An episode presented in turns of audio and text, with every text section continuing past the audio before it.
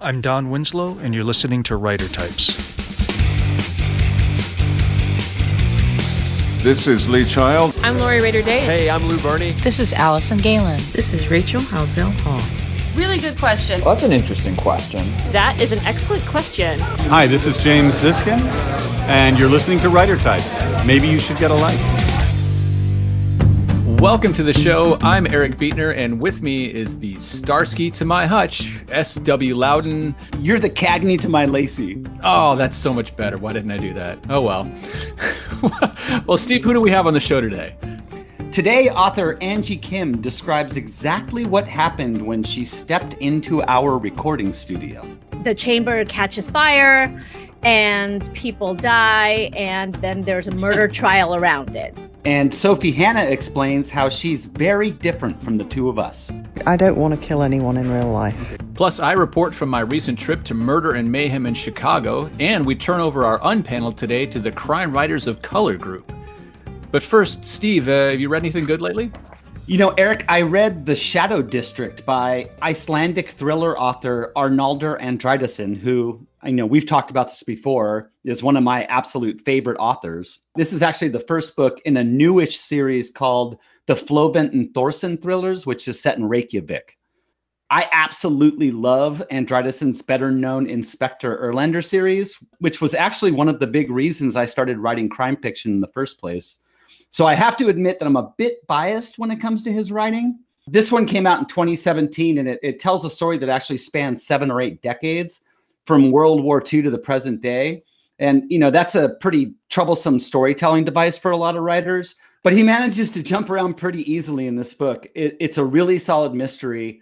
But as with most of his books, it's really about the character studies and bringing Iceland to life in a really interesting way. Do you think Icelandic authors are uh, different anyway from the other sort of like Nordic writers, like the Norwegians and the Swedes? Is it have a different vibe to it? Well, I mean, Iceland in general has sort of a more of a cold, isolated vibe, the way he describes Reykjavik, and it definitely has its own culture that seems uh, divorced a little bit from other more closely grouped Northern European nations. But I did discover him when I was reading all of those Nordic crime authors. How about you? What have you been reading? Uh, well, I've been reading books uh, set down in Texas, which is probably about as different as you can get from Iceland.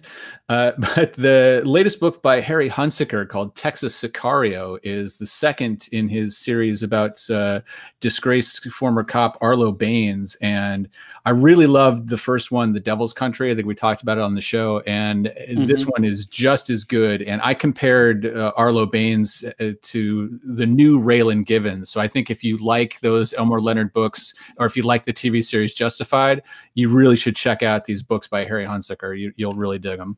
Wow, that is high praise indeed. Well, one of the hottest new books out this month is Miracle Creek by our first guest, Angie Kim. Steve, Miracle Creek, it's a mystery, it's a courtroom thriller, and a family story. It's about this experimental medical procedure using a hyperbaric oxygen chamber that, of course, goes horribly wrong and all of the fallout afterwards. But it also marks Angie Kim's debut novel.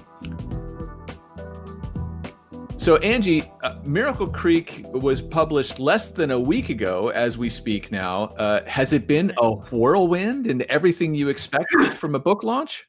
Um, I didn't know exactly what to expect. Um, so I guess yes, in that, you know, I didn't really have any expectations, but it has been a huge whirlwind. So it's just been sort of crazy, but really fun. Well, it seems like they're definitely putting you through all of your debut author paces uh, including a last minute title change to the book. What happened there? So it was originally called Miracle Submarine because the book uh, centers around this hyperbaric oxygen or HBOT chamber, which is called uh, Miracle Submarine in the book. So it's not a real submarine, but it's a submarine shaped medical chamber that you and a group of patients enter into. The chamber catches fire and people die and then there's a murder trial around it. So that's why we named it miracle submarine. And then there was concern from especially the marketing folks and also um, some booksellers that with the submarine in the title that people might confuse it and think that it's a military thriller or you know something like that. And i sort of kept on trying to say i really don't think that the us navy is going to name a submarine the miracle submarine but they didn't really listen to me. So we changed to miracle creek which is the name of the town. And i actually love that because um, it's sort of an homage, a wink wink to Mystic River by Dennis Lehane, which is one of my favorite novels and a novel that I had right by my side the entire time I was writing Miracle Creek. The Navy might not name anything Miracle Submarine, but Eric and I are definitely starting a band called Miracle Submarine the minute I know. this episode. Right? I know. Seriously, I think it's such a cool name. And we were so excited about it. And my editor and I were like, you know what? In our heart heart of hearts, we're we're always going to think of it as Miracle Submarine completely. well, what do you say, Eric? Beatles cover band or? Yeah, exactly, because of the yellow submarine. And that's why actually we called it that's why we called it the Miracle Submarine because um I actually did this HBOT thing with one of my kids. And he, the first time he saw the chamber, he pointed to it and he was like, "Look, it's a submarine." Because to him, it looked like the same yellow submarine as the Beatles movie because we had just watched it that summer. You've just sort of mentioned a couple of things that uh, you've taken from your personal life that have gone into this book, and you know we don't want to dig too deep into into your your personal struggles, but suffice to say you've had some experience with one of these uh, hyperbaric chambers. Yes, definitely. One of my kids was born deaf in one ear. And um, also, then when he was like three or so, developed celiac disease and ulcerative colitis. And especially the ulcerative colitis, there was no treatment that was a conventional treatment that was working. And so we were sort of growing desperate. And then one of my friends um, who was looking into this hyperbaric chamber for her son who has autism said, Hey, there's a facility near us that's opening up. And would you be interested? Because there's some um, literature in the medical research about how it can be helpful with ulcerative colitis. But when your child is desperate and, you know, crying and not gaining weight and throwing up every day, you know, you sort of th- start thinking okay i'm gonna i'm gonna just try it and see what could possibly go wrong. We chose very carefully chose somebody who was really careful and vigilant about the risks of fire and oxygen and things like that and then um, we did a course of 40 dives over one summer and each dive quote unquote is an hour long session where you're sealed in this miracle submarine chamber with um, three other patient families So, at, at what point during these 40 dives does your writer brain kick in? And in this hour that you have to sit around and do nothing but think and chat with people, do you start thinking, hmm, what if somebody died here? yeah exactly. Well you know that was it- it's so funny because i wasn't a writer back then. Um so this was let's see my teenager's now 17 and he was like four so 13 years ago. And i didn't actually start writing until about nine years ago. And i started with like short stories and essays and things like that. And i didn't start writing the novel until about probably seven years ago or so six something like that but if I had been writer, I totally would have thought of that. And then as soon as I started thinking, huh, I want to start a novel, this was immediately the setting that came to. Yeah, it, it sounds like you're bringing a lot of uh, really personal experiences to the story you're telling here. Do, do you think that contributed to giving your book a unique voice? I certainly hope so. I mean, I think all this is the kind of stuff that you can research, but as far as you know, going beyond the facts and sort of really trying to capture what it felt like being sealed inside this darkened chamber and the confessional feel of it and the intimacy and some of the jealousies and you know and closeness um, both that develops over these 40 hour long sessions. I think all that kind of stuff really contributed to my being able to you know have this fertile ground you know to explore in writing this novel it's more than just the hbot 2 because in my novel the hbot chamber is owned by a korean immigrant family and my family was a korean immigrant family. I immigrated to the us as a teenager uh, actually as a preteen when i was 11 so a lot of that experience is in there as well and it's also a courtroom drama and i used to be a trial lawyer. So it's sort of like i took the things from my life that i thought would be you know great for a novel and then i tried to sort of m- mash all of them up into this um, narrative that i hope works. With your experience you know as as a lawyer and then obviously you know you you bring that sort of realism to both the chamber and to the courtroom side of it. I mean when you were writing this were you thinking i'm writing a legal thriller. This this is the genre i'm going for or was that just the the framing device that made sense for the story? I think it was more of a framing device that made sense for the story. Now, having said that, I love being in the courtroom. I was a trial lawyer, and that was the only thing I really enjoyed about being a lawyer. Um, and if, you know, being in the courtroom were more than 5% of a trial lawyer's life, I probably would have stayed in law, but unfortunately, it's not. Movies and TV have told me otherwise. You get to you get to stand up and say I object and fun things like that. Exactly. And you do get to say I object, and I really like that. And, you know, and that was a really fun part, but unfortunately, that's not most of your days. No. We saved our uh, most important question for last, of course. Okay. Which is, you know, after this uh, roller coaster first week around your book launch, and after all the pre-release press you've done, uh, where does writer types rank on the scale of interviews that you've done? Oh, um, well, first of all, I love podcasts and I love listening to podcasts. I love doing podcasts. Now, this is my third podcast. So I would say it's definitely one of the top three, except, or, right? you really were a lawyer. okay, but except I would say that, but I did an NPR interview with Ari Shapiro, whom I Yeah. like, completely adore. And so I have to say that that might be the highlight of my entire publication journey. So it, it it's definitely going to be not number one, be only because of that, which I hope that you'll understand. Let- Hey, Eric, Eric, I'm pretty sure uh, you can do a little fancy editing to make it seem like we're number one, right? I've done it before. yeah, yeah, yeah, yeah, yeah, completely. And let's face it, come on, Ari Shapiro, as good as he is, he's not as funny as we are. Oh, that's true. Yeah, he didn't really make me laugh. He made me See? cry a little bit, but you know. hey. Oh, we, we can do that too. oh, okay, all right. I don't know, Steve. I, I think I can re-edit uh, her answer to that question though. Let me let me give this a shot. Where does writer types rank on the scale of interviews that you've done? Number one for sure. Now that's more like it, Eric. I can't say that uh, it was the first time we've ever done that. Well, our unpanel this time is very unique, Steve, and to get this group of authors, we handed over the reins to someone else.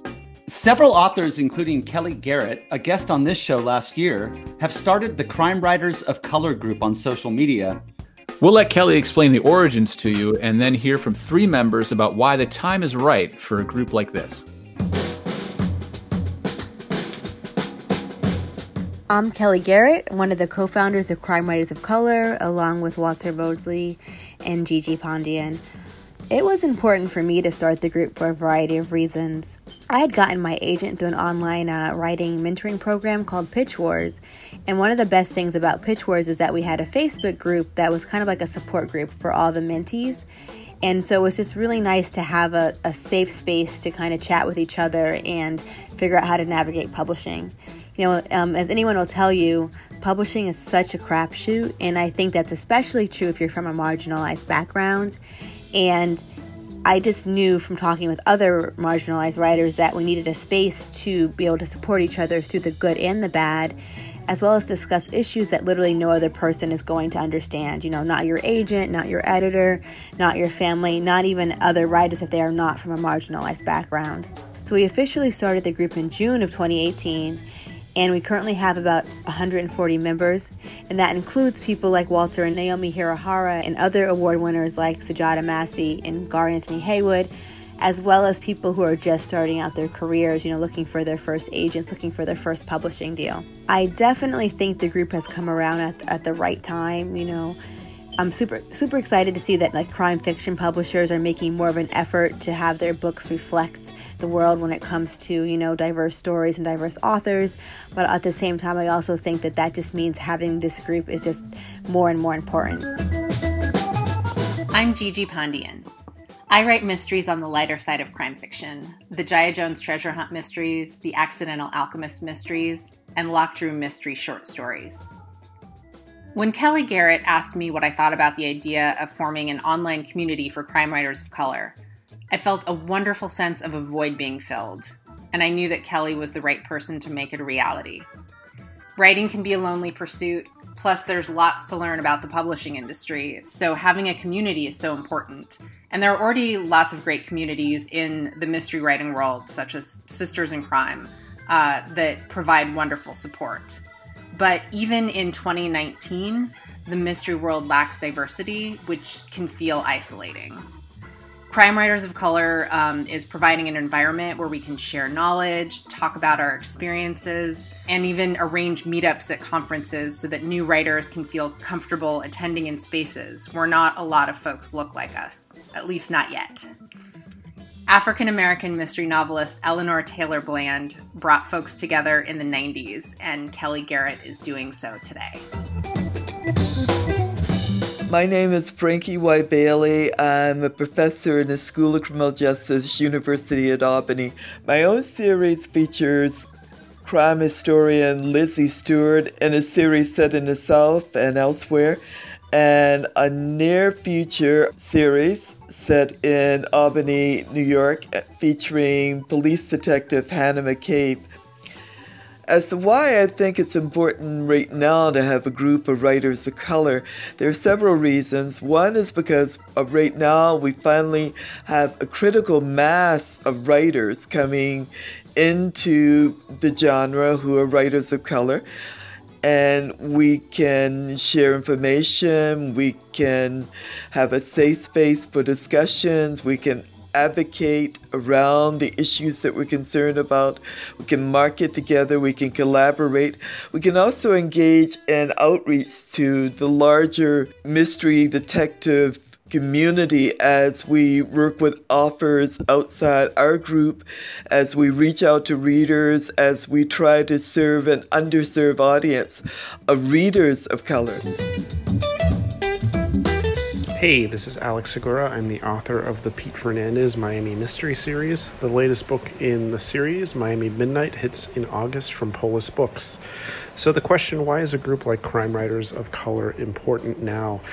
I'd say it's always been important to have diverse authors and marginalized authors having a forum or an opportunity to communicate with each other, to network, to share experiences and feedback and just give advice. I mean, the, the benefit of this group is that it's so diverse in terms of experience and knowledge that we have veterans, we have superstars, we have new up and coming authors, and we have people who are still not even published yet. Um, and I think having that dialogue and that exchange of ideas is super important. And also to raise flags when there are issues with you know other uh, established parts of our community um, so everyone's in the know and transparency is so important, especially today where there's still a lot of you know, a lot of barnacles we need to clear off. So it's hugely important. I'm honored to be a part of it, and I'm really thankful it exists. Well, we want to say a big congratulations to Alex Segura on the birth of his second child, a daughter. Congratulations, Alex. And nice that he uh, took the time out, being all sleep deprived, to uh, record us a little bit for the show. You know, let's go ahead and re-edit his part to make him sound even more tired than he is. that didn't need it.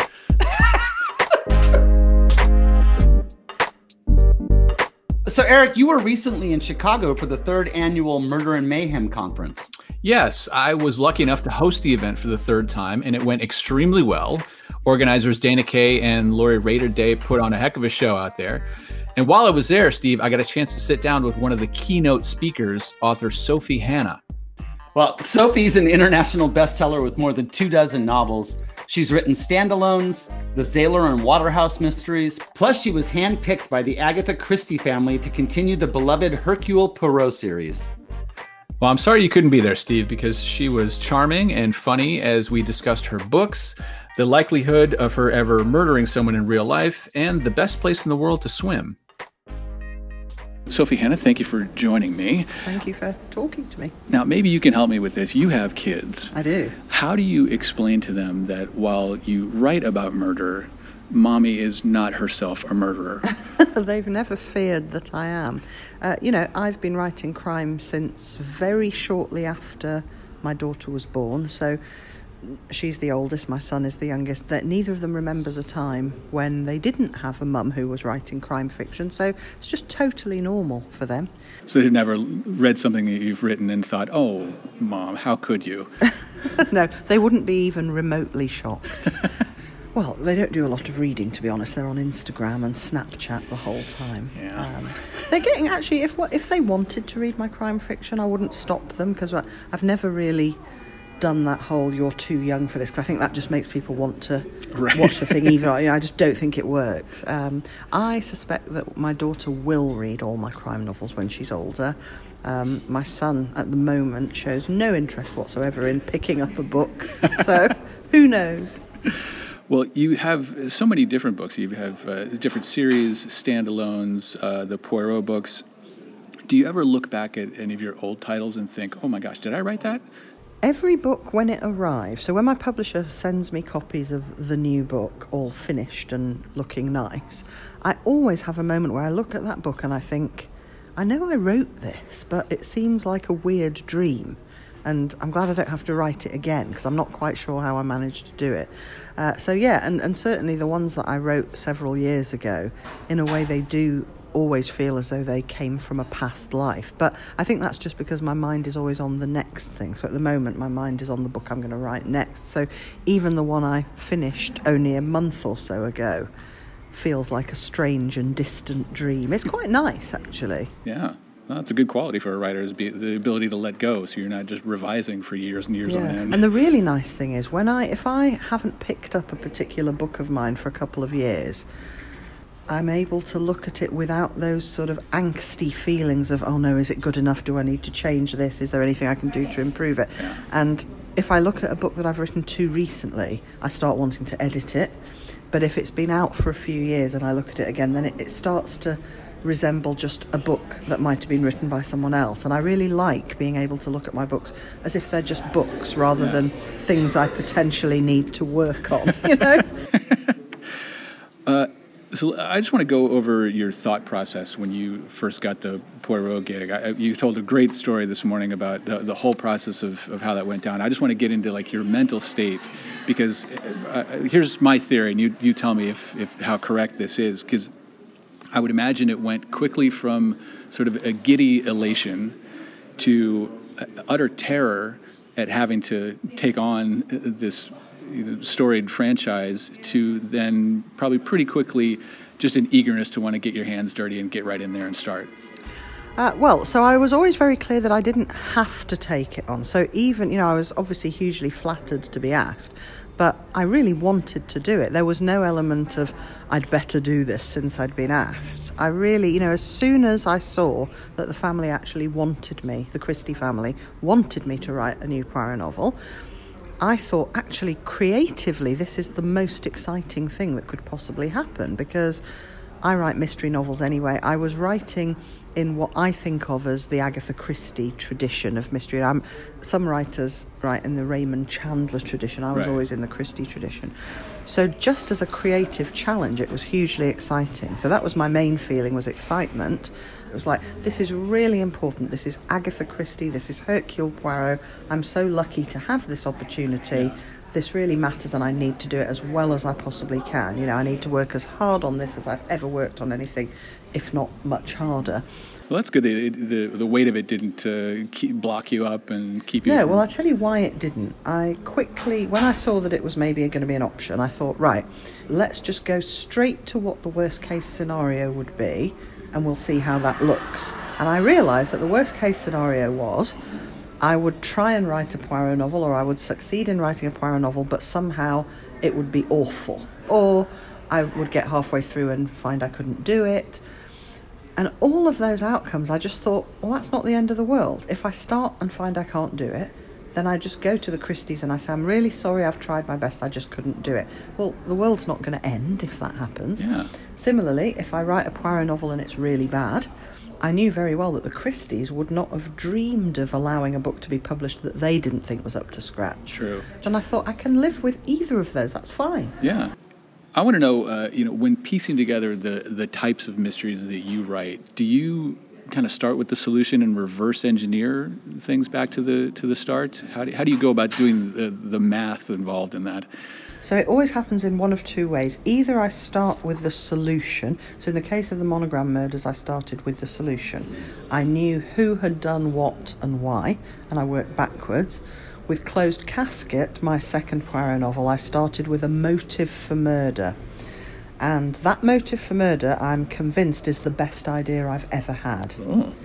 It's so simple, I could say it to you in four words, and you'd get it. So it's kind of like it's not this, but say, like, murder for the money. Right. The only reason that's not a great motive is because it's been done a million times, yeah. but it's simple, it's easy to explain. So, so my motive for Closed Casket was like that, but very unusual. It had never been done before. But half of the books start like that, with a solution, a motive, something from the end of the story, and the other half start with an intriguing beginning that takes the form of a mystery, and I have no idea how to solve it. I always never have a clue if I start with the beginning, but I now just trust that pretty soon an answer will present itself. That's the fun part, right? Is digging Yeah. in and figuring that out. I'm, And- I'm in and- that situation again, so I'm about to start writing the fourth Poirot novel. I've got a brilliant, weird, intriguing, mysterious scenario for chapter one. And until last week, I had no clue how I was going to make it all come together at the end. And just in the last few days, I've kind of worked worked out how it will be solved. All right. So yeah, I just trust that there is always an answer, and it will be delivered to me in time. Uh, Do you ever come up with the with an ingenious murder and like that that instigating point and think this is so good I could get away with this in real life? No, no, No. Okay. I never think that because, yeah, no, I, I, I don't want to kill anyone in real life. Okay, that's good.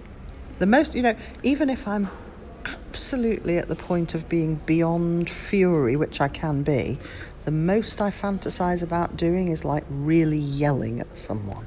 You know, really give someone a bit of a good ticking off.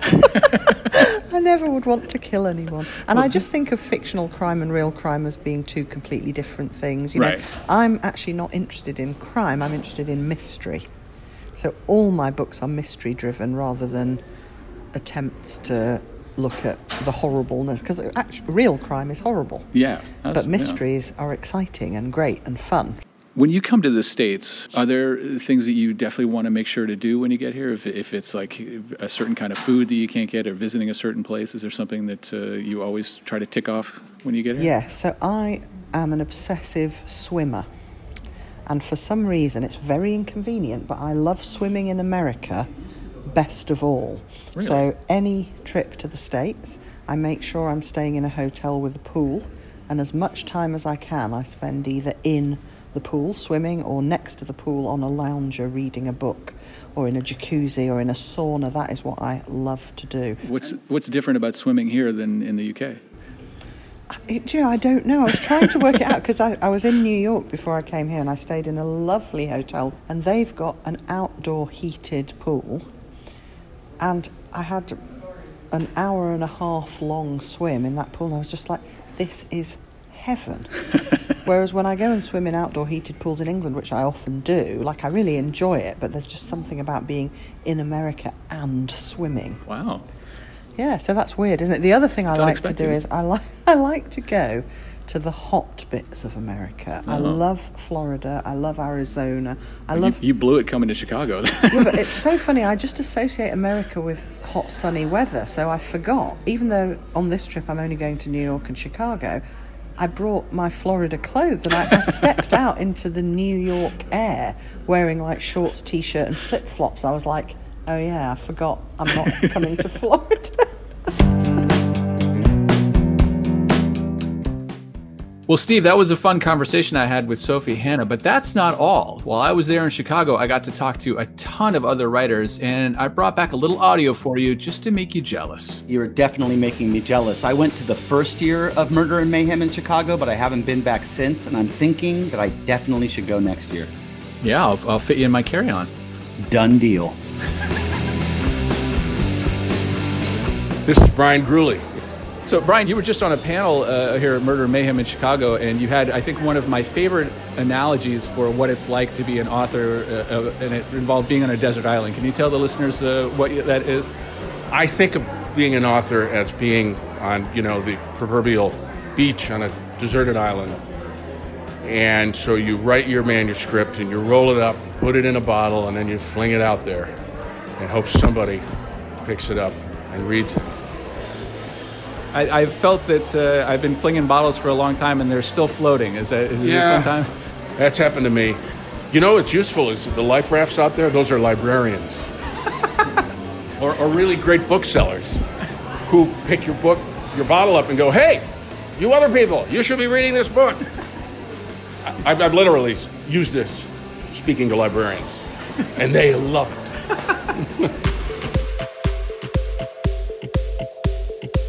I'm Tracy Clark, a writer of the Cass Raines mystery series set in Chicago, and uh, this is my debut year. Now, you write about the darker and grittier side of Chicago. I try to. Is it safe to say that uh, you think Chicago is maybe the darkest city to write about? I wouldn't say the darkest, but it has its darker sides and areas. And uh, I think after New York, we're probably one of the crime ridden most big cities anywhere. I mean, we've got gangsters and everything. I mean, the whole foundation of this whole city is sort of corrupt and crooked and twisted and deliciously so.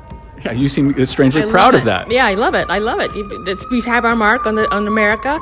This is the crime-ridden city of the of the entire country, and we're taking it with pride. And even as we say that, the police are driving by. And absolutely, that'll go on all freaking day long.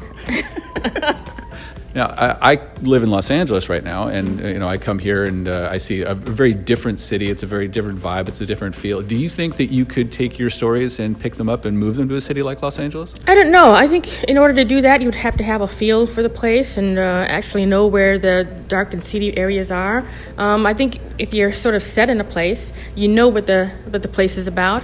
If I moved to LA, I would probably have to do a lot of research and try to figure out where the, the people hang out, the people that I write about, and uh, it might take some time. All right. Well, if you come for a visit, I'll show you the seedier side. I look forward to it. I'm here with Tim Hennessy, editor of the new Milwaukee Noir anthology from Akashic Books. Tim, uh, what made you think that Milwaukee has enough dark crime stories to fill an entire book? We have a large population that has always kind of lived in the spectrum of Jeffrey Dahmer and a lot of other crimes that are regularly reported. So there's usually a lot of material and just an under representation of actual fiction written by Milwaukee authors or even even pop culture taking place in Milwaukee. So, when you're working on your own fiction, do you find inspiration in uh, the, your neighbors? Yeah, I do. When my wife and I moved into this brand new house, right after we found out we were going to have a kid, there was a, a Glock in the street, and there were bullets scattered across. And we called into 911, and the dispatch was, they were telling us all about the police chase that happened essentially through my new neighborhood. and then that night, my neighbor popped her head out and pointed out that the dollar store on our corner had gotten robbed, and uh, the person was at large. So my neighborhood, uh, just just walking the block, you can end up with some inspiration real easily. So, I'm guessing uh, that you do not work for the Milwaukee Tourism Board. No, no. I've, I've been told by a number of people I, I, I give a terrifying tour of Milwaukee when I do. Well, uh, so tell us when the book's coming out. Uh, it comes out May 7th. Excellent. Well, congratulations. Thank you. Hi, I'm Mindy Mejia, author of Leave No Trace and Everything You Want Me to Be. Now, Mindy, when you come to a conference like this in Murder Mayhem in Chicago, are you here more to rub shoulders with fellow authors, or you like to get down and meet the readers? What's your motivation for coming to something like this? This is summer camp for authors, honestly. Like it's it's where our tribe comes together and we get to meet the readers and we get to see friends and make new friends. Honestly, I never had great summer camp experiences as a kid, so I feel like this is my redo. This is my bonus round. Oh, there you go. Yeah. And it's a chance to get out of uh, the, the writing cave that we all live in, right? Exactly. Yes, to actually socialize, get away from the screen. Yeah. Are you someone who uh, really buckles down and when you're writing something, you're, you try to shut out the rest of the world for those couple of weeks or months? Kind of, yeah. I limit my reading, you know, and I, I'm more, I'm more, I'm, I'm not on social media at all. I kind of disappear from from things like that while while I'm working, Uh, just because you have to. The deadline's looming, you know. So, but uh, yeah, so it's nice to be able to come out of your shell and actually, you know, breathe fresh air. And is it surprising to you ever when you think these dark thoughts and then you put them down on the page and then you come and you meet people who are actually excited to read about the, the dark places that you go on, on the page? I make murder jokes at the bus stop a lot with the other bus stop moms, and they don't get them. like they really look at me strangely. Like so yeah, it's nice to be here where I can make murder jokes, and people are like, "That's yes, yes, we should all write that." That's I love it. Hi, I'm Julie Hyzy, author of Virtual Sabotage, as well as the White House Chef Mysteries and the Manor House Mystery Series. Uh, Julie, you uh, just from that list of books, you play sort of both sides of the fence. You have these intense techno thrillers. You have the, a little bit of the cozier side. Is that just to keep yourself interested? Yes, I, I'd have to say that I really prefer writing dark, and I got into cozies. I'm not going to say accidentally, but a little bit accidentally, and I enjoyed them. I thoroughly enjoyed them, and they were they were just so much fun to write. But they're not where my heart is. My heart is in is in the darker stuff. Now, is this something you like the thrills and chills on the page, or is this something you carry through into your real life? Oh, on the page.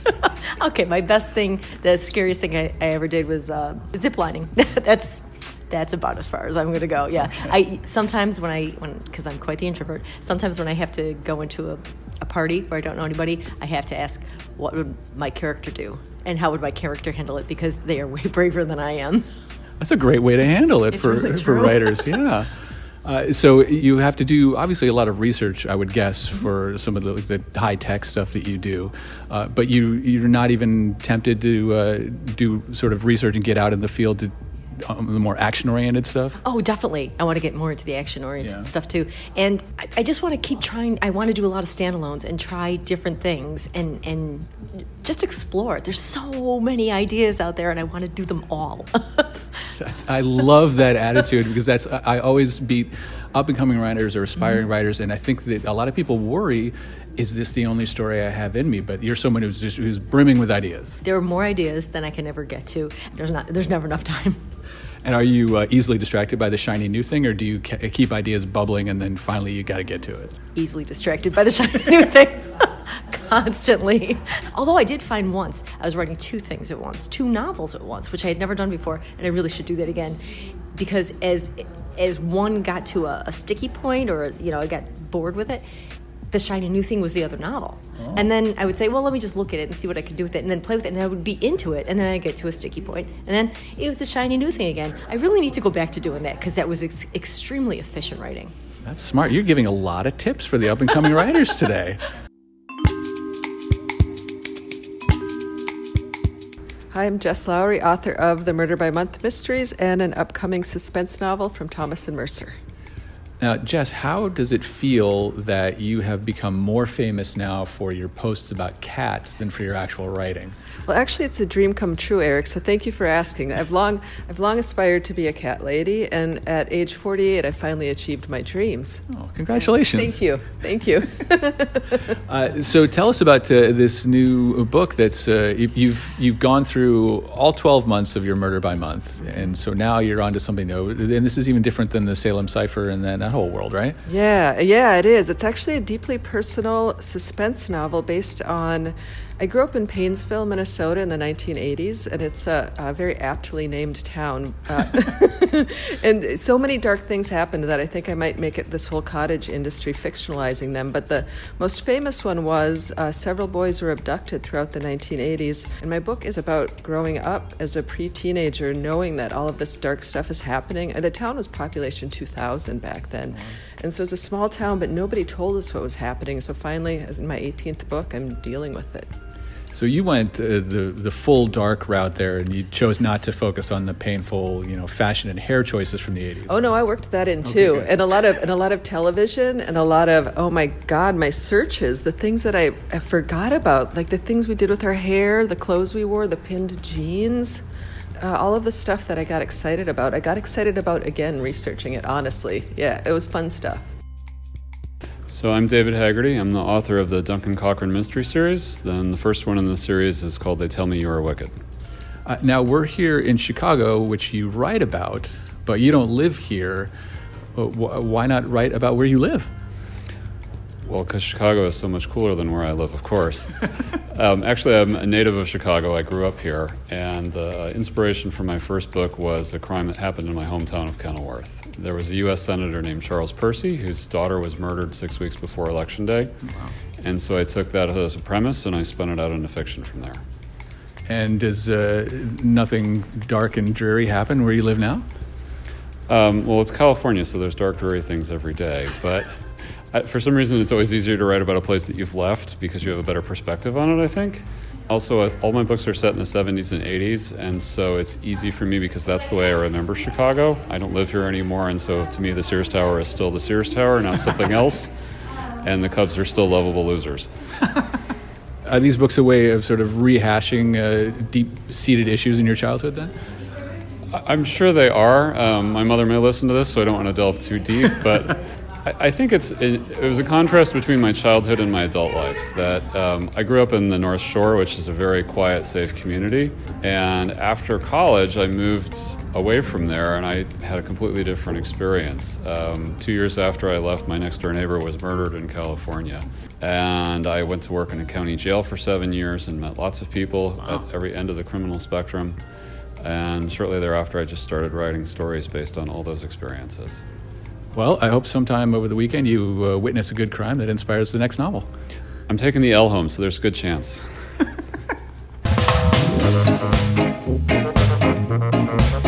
Hi, I'm Cheryl Head. I'm the author of the Charlie Mack Motown Mystery set in Detroit. Now, Cheryl, you were just on a panel called "A Kindler, Gentler Murder." Is there such a thing? Oh, sure. When you don't show all the blood and the gore and the knife going deep into the sinew and the tissues, I think it's kinder and gentler, don't you? The end result is the same, though. But, you know, there's a way to kill with finesse. But now, wait, this sounds like you're speaking from experience. Only as a reader. Now, uh, setting is obviously a huge part of, of your books, and when you come to a different setting like Chicago, does it inspire you to sort of look at stories in a different ways? Do you come away with some some new ideas from a trip Yeah. like this? I mean, Chicago is such a magnificent city, really deserves the title Second City. What I was intrigued by is the architecture, and, you know, mystery writers look at everything differently. So I was thinking, could someone be thrown off that statue onto the cement? What kind of damage would that do? you know, sorry, that's what I think about instead of the Art Institute of Chicago. It's our burden and our curse, right? yes, indeed. I'm Amelia Brunskill. I'm the author of The Window. Now, Amelia, what's the strangest or most mysterious thing you've ever seen from your own window? That is an excellent question. And I watched Rear Window a lot of times, so I feel like I should have a really good. I've, I've, I've always wanted to see someone like. I, I would like to be a hero and save someone, of course. And I haven't actually seen anything. I feel like the weirdest stuff has been like wildlife related, just like squirrels and things. Well, so writing the book is wish fulfillment in a way. Absolutely, yeah. So I would like to, you know, prevent a murder, I should say, rather than solve one, because, you know, prefer not to up the body count in the world if I can. So you want to be the heroine of your own story. I would really enjoy that, yes. Now, it, when you fantasize about stopping this murder in progress, as clearly you've done quite often, Absolutely. uh, is it uh, like a run in and tackle somebody, or is it figure it out using your smarts? I mean, I think there'd have to be tackling. I would look amazing, of course, and so it might be like slow motion tackling. Um, classy, maybe with a cape, just off the cuff, you know. Do you always keep a cape like hanging by the front door in case you need to run out and save someone? I really should invest, shouldn't I? Yeah. Maybe with a good lining, so when it flares up, there's something like nice that you see, like some paisley underneath. Clearly, you have not thought about this enough. Absolutely, no, but it's coming to me quite well.